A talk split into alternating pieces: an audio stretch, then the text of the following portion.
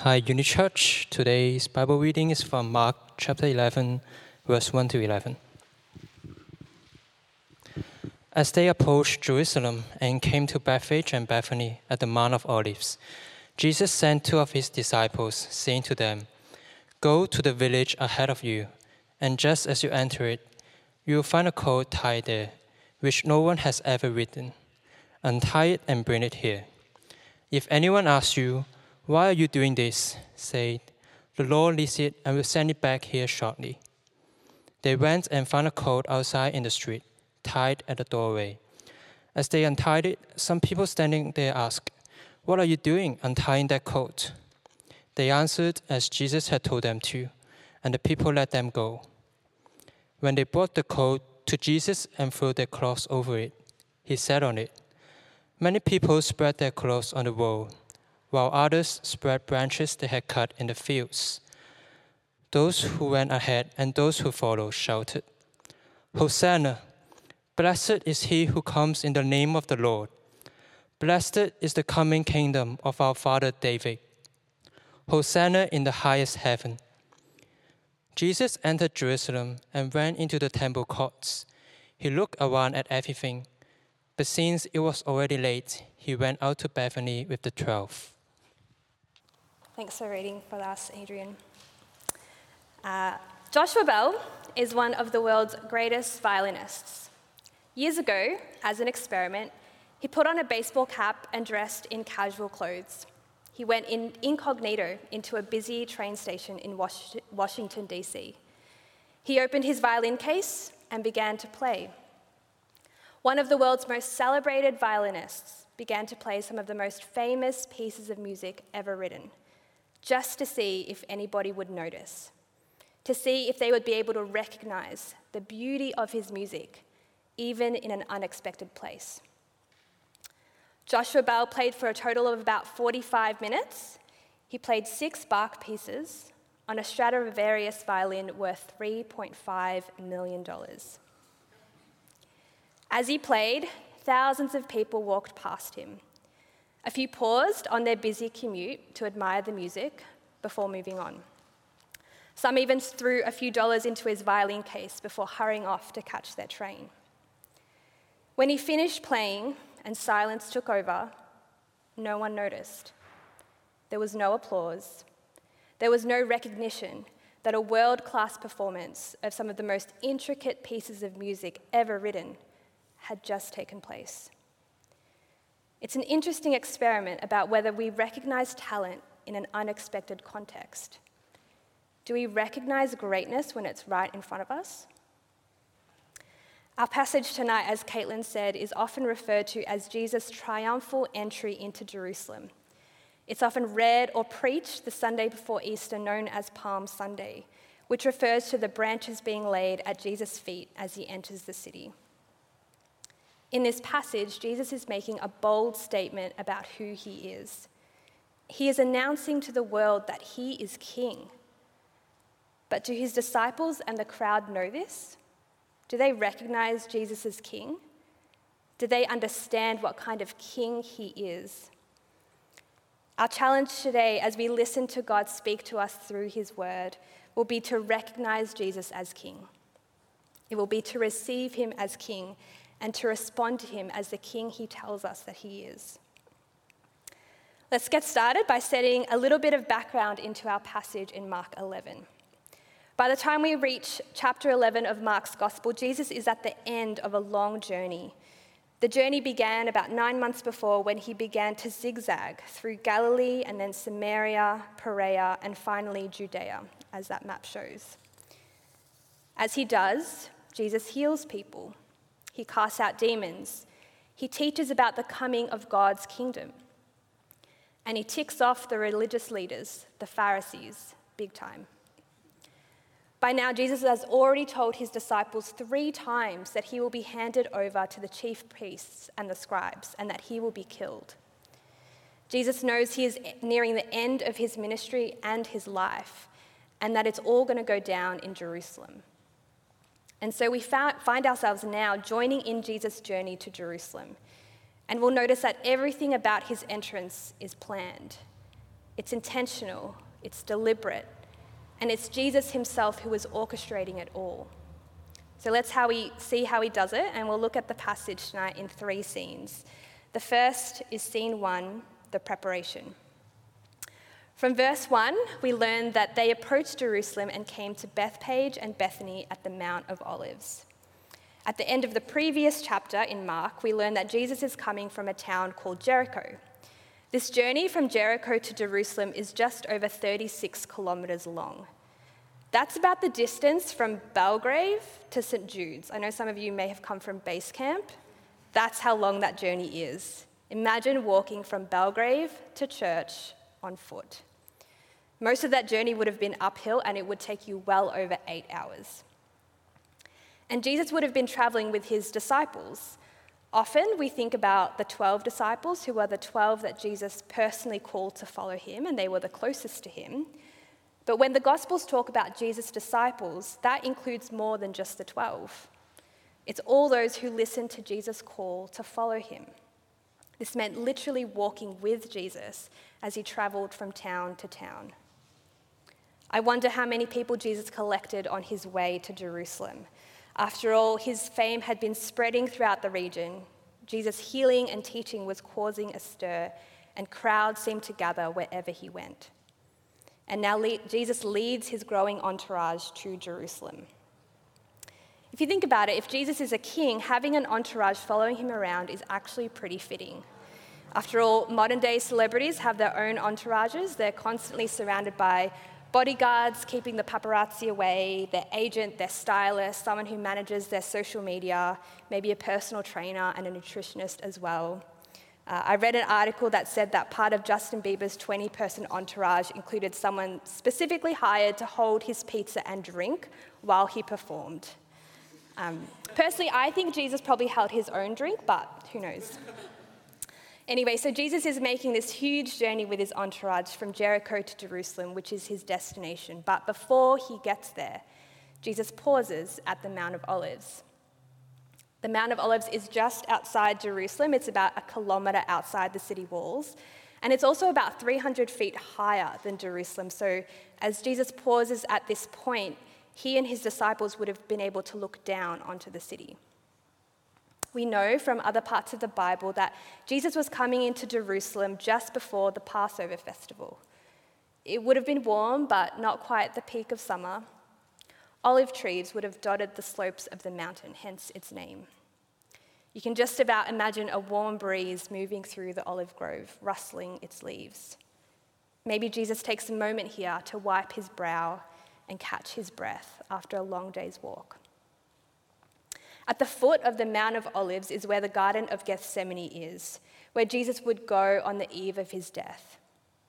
Jesus knew he would be back here in this very spot in a matter of days to weep and cry out to his Father in heaven, knowing his death was hours away. But before all of that, there are things Jesus has to do. Let's keep reading. From the second half of verse 1, it says, He sent two of his disciples and he said to them, Go to the village ahead of you, and just as you enter it, you will find a colt tied there, which no one has ever ridden. Untie it and bring it here. If anyone asks you, Why are you doing this? say, The Lord needs it, and will send it back here shortly. Now, Jesus gives instructions to his disciples to get a colt, which is a young male donkey, that he will ride for the rest of the journey. Jesus knows the exact location of this donkey and even knows that no one has ever ridden it. In Jewish tradition, an animal that belonged to a king was sacred and could not be ridden by anyone else. By choosing a colt as his transport, Jesus was making a bold statement about who he was. As Caitlin read earlier, in the Old Testament, the prophet Zechariah made a prophecy about 500 years before that said, Rejoice greatly, daughter, Jer- daughter Zion. Shout, daughter Jerusalem. See, your king comes to you, righteous and victorious lowly, and riding on a donkey, on a colt, the foal of a donkey. Zechariah's prophecy is announcing to Israel that their king will come to them. He will come to them righteous and victorious, lowly, and riding on a donkey. Do you hear that? Your king comes to you righteous and victorious, but he also comes lowly and riding on a donkey. Jesus is not coming on a battle horse in military might and royal pomp. He comes gently on a donkey. Jesus is not a king who is flexing his power, but one who comes in humility. Jesus is a different kind of king. This detail in the preparation of how Jesus comes into Jerusalem also tells us that Jesus is totally and completely in control. Nothing is a surprise to him. Jesus is not winging it. He has orchestrated the details in order to tell the world exactly who he is. In the chaos of the week following Jesus' entry into Jerusalem, we need to remember that Jesus is completely in control. We know that in the next few days, Jesus will be betrayed, Jesus will be arrested, Jesus will be executed. But none of this is out of Jesus' hands. He knows what is about to happen and he acts deliberately to bring it about. Mark's gospel is dominated by two key questions. Number one, is Jesus the king? And number two, what kind of king is he? There are three short stories in Mark that I briefly want us to think about now that show different people answering these questions. Is Jesus the king? And if so, what kind of king is he? The first story happens a few chapters back in Mark 8 when Jesus asks his disciples, Who do people say that I am? And his disciples reply, Well, some people think you're John the Baptist, some people say Elijah, some say one of the prophets. They're all pretty bad answers, if you ask me. But then Jesus turns the question to them But who do you say that I am? And Peter answers, You are the Christ. Awesome. Like Peter gets it, right? He sees Jesus for who he really is the Christ, the King. But does he? This Peter, who confidently confesses that Jesus is king, is the same Peter who denies Jesus after his arrest. Three times Peter is asked if he was with Jesus, and three times he denies that he even knows him. Does Peter really recognize Jesus as king? Or is it only when it's easy to do so? When the rubber hits the road and submitting to Jesus as king is costly, Peter denies him. Recognizing Jesus as king means sticking with Jesus even when it gets hard. It means aligning your actions with your words. Peter confessed Christ with his lips, but when push comes to shove, he denied him in his actions. Our second story is in Mark 10, which is just before our passage, when two other disciples of Jesus, James and John, ask him, Grant that we may sit, one on your right hand and one on your left, in your glory. James and John think that Jesus' kingship will be a glorious one, and they want in on the glory. Them asking Jesus to sit on either side of him is a way of asking to share in the glory and the power of King Jesus. So, how does Jesus respond? He says, You do not know what you ask. Are you able to drink the cup that I drink and be baptized with the baptism that I am baptized with? The cup that Jesus describes is a cup of God's judgment that he was about to drink on behalf of all humanity. And the baptism he refers to is the baptism of his own death. Jesus is saying, Hold on. You say you want to share in my glory as king. Do you know what that will take? It means having God's wrath poured on me. It means a humiliating death on the cross. It means dying in shame and weakness. The irony in James and John's request to sit on Jesus' right and left hand side in glory is contrasted with what happens later that week. On Good Friday, the day of Jesus' public execution on the cross, he is flanked on either side by two insurrectionists two criminals on either side of Jesus, hanging on their own crosses. No wonder James and John had no idea what they were asking. They wanted Jesus to be a powerful and glorious king. Like many Jews in their day, they were waiting for a king to come and overthrow the Roman Empire, to cleanse the land from paganism and re-establish Israel as the top nation in the world. But King Jesus was not about worldly glory or political power. No, Jesus tells us that he is the king who will suffer. He is the servant king. As he tells the disciples in Mark 10:45, "For even the Son of Man did not come to be served but to serve, and to give his life as a ransom for many." In a few days' time, the full meaning of how Jesus will be a servant, of how he would give his life as a ransom for many, would be made clear.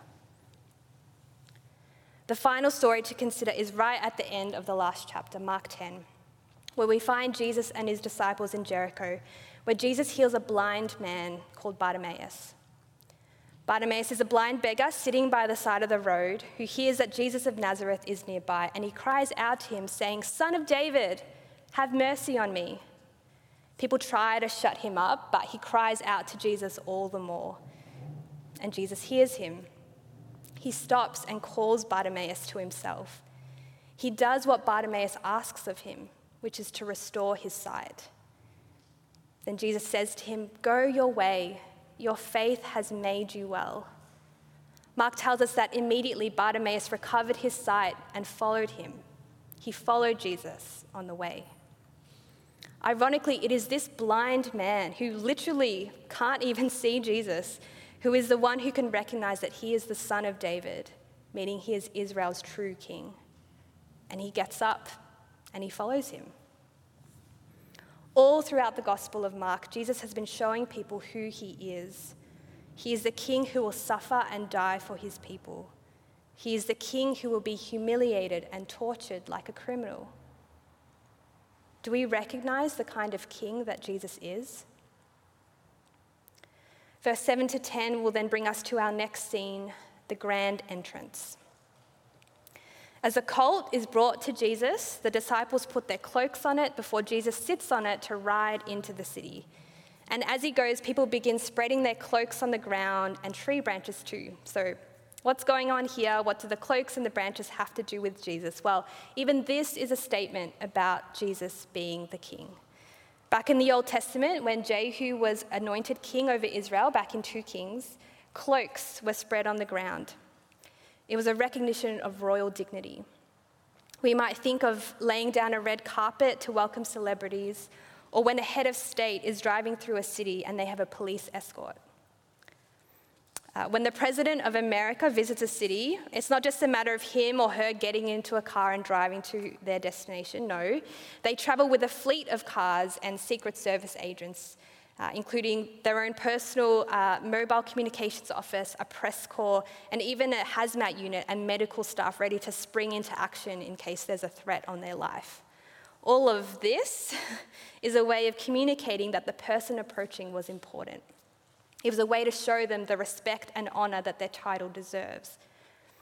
And it's the same with the cloaks and the palm branches for Jesus. Let's listen in as to what people are shouting as Jesus makes his way into the city. Let's consider each of the phrases. So the first is Hosanna. Hosanna is a Hebrew word that literally means save us. It's present in the Psalms of praise, like Psalm 118. You can almost hear the chaos and the noise of the cheering crowd as jackets are being thrown around and branches are dropping to the floor.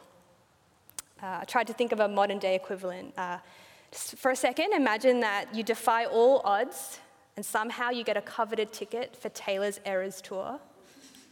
You choose the perfect outfit to tell the world exactly how big a Swiftie you are. You spend hours in line to get a good spot in the mosh, and then after hours of anticipation and waiting, finally the lights go down, the spotlight appears, and there she is. The crowd would lose it, they would erupt in cheers and shouts and maybe even some tears. Jesus here is, is greeted with shouts of praise and honor that are fitting of a king. The crowds are crying out, Save us, as Jesus walks past. It's an oddly prophetic greeting, but as we'll soon find out, the crowds didn't really know the full meaning of what they were shouting. Even the disciples wouldn't have been able to grasp the significance of this moment. The next part of the greeting is Blessed is he who comes in the name of the Lord. It's also from Psalm 118, and it was a common way to greet pilgrims who came to visit the temple. But the irony here is that Jesus is no ordinary pilgrim coming to the temple to offer a sacrifice to God. He comes to Jerusalem not as a pilgrim, but a king. And Jesus' sacrifice won't be offered at the temple in the heart of the city, but instead on a hill outside the city walls. And the sacrifice won't be a bull or a goat, but his own body. Do the crowds know who they are greeting? The next shout is Blessed is the coming kingdom of our father David. And unlike the previous two greetings, this phrase is not part of Psalm 118 or any of the Psalms, but it speaks of the coming kingdom of David. Perhaps what the crowds have in mind was a return to the golden age of Israel's history. King David's rule was the peak, the very high point of Israel's story so far. God's people were finally in God's place, the promised land, and they were ruled by God's chosen king, King David. The crowds have King David and the glory days of Israel in their mind, but they also have the Exodus looming large in their collective memory. Remember that when Jesus is making his grand entrance into Jerusalem, it's almost Passover, the festival that remembered and celebrated how God delivered his people from slavery in Egypt. At Passover, God's people remembered his signs and wonders. They remembered the devastating plagues they rem- remembered the miraculous parting of the Red Sea. They remembered how God had moved heaven and earth to free them from slavery and bring them into a land of their own. Fast forward now to Jesus' time, and the Jewish people are now living under Roman rule. They longed for their king to be in power again, to be free from Roman oppression. But when Jesus preached about the kingdom, it wasn't the kingdom of David, it was the kingdom of God. Jesus didn't speak about political power, but God's transforming power. Not freedom from physical slavery, but freedom from slavery to sin, and not victory over a political power, but victory over death itself. What Jesus had in mind was so much greater than an earthly kingdom, but do the crowds know that? Or are they confused? As they shout praises and greetings and welcome Jesus into Jerusalem, do they know what he's about to do? Or are they expecting a nationalistic leader to rise up against the Roman Empire? A fierce fighter who will lead them into battle, a mighty king who would make Israel great again. We can see that the crowds are welcoming Jesus like a king, but do they recognize him as the king he truly is? Mark's narrative tells us that they don't. Within a week, the crowd shouting praise and honor to Jesus becomes the crowd that calls for his death. The shouts of Hosanna and save us become crucify him. Whether or not the crowds recognize Jesus as king when he entered Jerusalem, they certainly don't recognize him when he is led out of the city like a common criminal. This Jesus didn't look like the king that they expected. If we are people who recognize Jesus as our king, we have to be totally clear about what kind of king he is and what it means for us to follow him. If we only see Jesus as a glorious king and forget that his path to victory was suffering on the cross, we might expect our lives to be marked only by victory and glory too, and forget that suffering is part of the call that Jesus makes on our lives. In Mark 8:34, Jesus told his disciples and us that to follow him meant to deny ourselves, to take up our cross, to take up your cross was a fitting metaphor. It means to die to yourself, to die to your own desires or ambitions or ability to rule your life, and to instead submit to Jesus as King and let his desires and his purpose set the agenda for your life. James and John were confident that they would be able to drink Jesus' cup and be baptized with Jesus' baptism. But when Jesus is being nailed to the cross, James and John are nowhere to be seen. The disciple Peter, after confidently confessing that Jesus was king, when his life is put at risk, he denies that he even knows him. The crowds who welcome Jesus into Jerusalem with praise and honor become the crowds who calls for his death. If we are to follow Jesus and respond to him as our king, we need to know the kind of king he is. That he is the suffering servant king, and that following him can and will be costly for us. That takes us now to our third and final scene the anticlimax. From verse 11, we read Jesus entered Jerusalem and went into the temple courts. He looked around at everything, but since it was already late, he went out to Bethany with the twelve. We learn that it's actually the temple and not just the city that's the destination of Jesus' entry. The temple was the center of Jewish faith and life, right in the heart of God's city, Jerusalem. If Jesus is the king, entering the temple would have been like coming into the capital city and going straight to the palace or to the president's house. Uh, but notice what happens or doesn't happen when he gets there. Jesus simply looks around and then he leaves. Notice the crowds have disappeared too. The joyful shouts have ceased, and Jesus is all alone. If Jesus is the king that has come into his city, into his palace, shouldn't this be the moment that Jesus' kingdom is realized? But instead, Jesus' kingship is only fully revealed on a hill outside Jerusalem as he is nailed on a Roman cross. The Roman soldiers who lead Jesus to his death mock him. They put a purple robe on him, they place a crown of thorns on his head, and they sarcastically salute him Hail, the King of the Jews. They write the supposed charge that Jesus is guilty of on his cross, which simply states, the King of the Jews. And the chief priests stand by and they watch as Jesus dies, and they say, He saved others, but he can't save himself.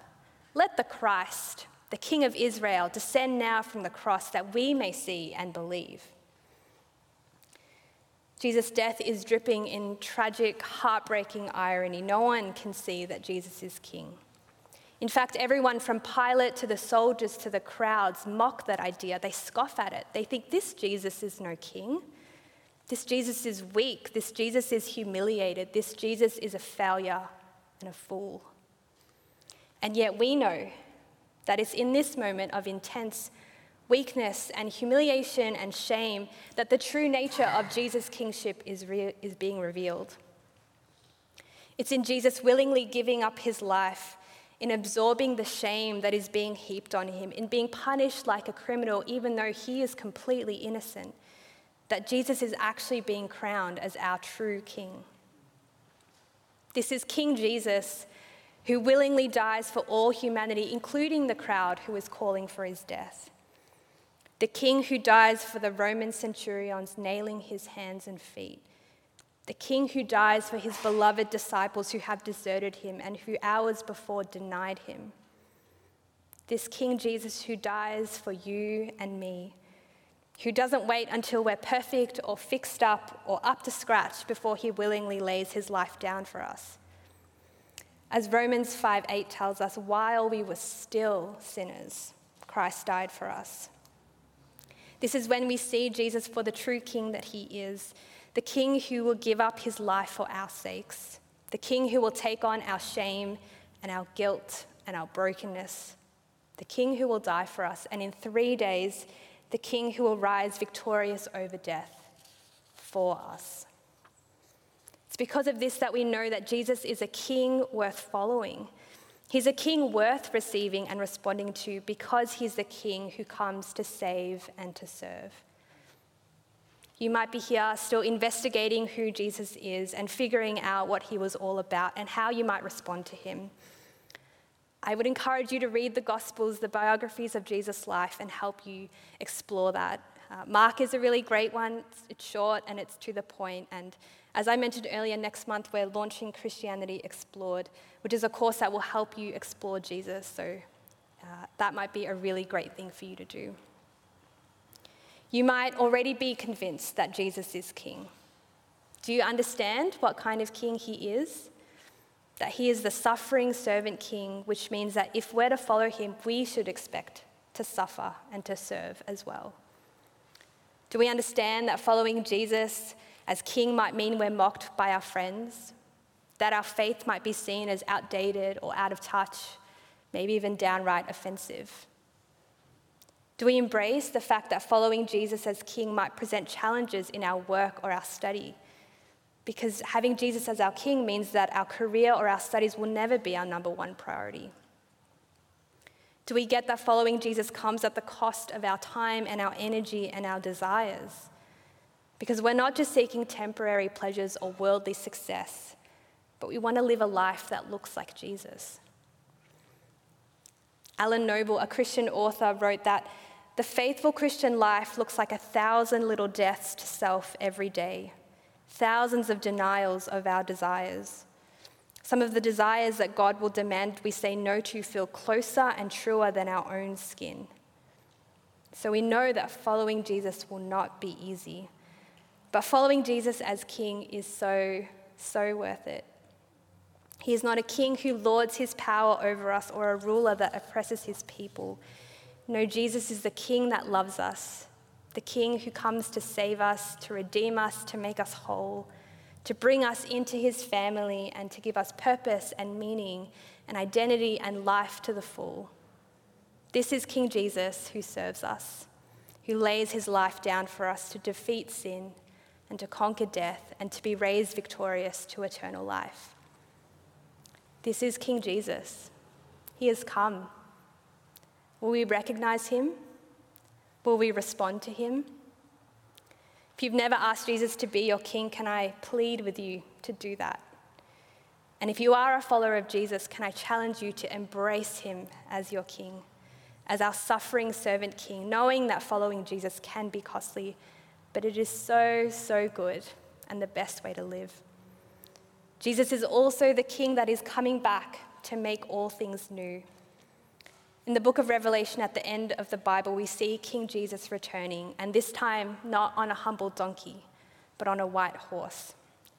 Revelation 19, verse 11 to 13 says, I saw heaven standing open, and there before me was a white horse, whose rider is called Faithful and True. With justice he judges and wages war. His eyes are like blazing fire, and on his head are many crowns. He has a name written on him that no one knows but he himself. He is dressed in a robe dipped in blood, and his name is the Word of God.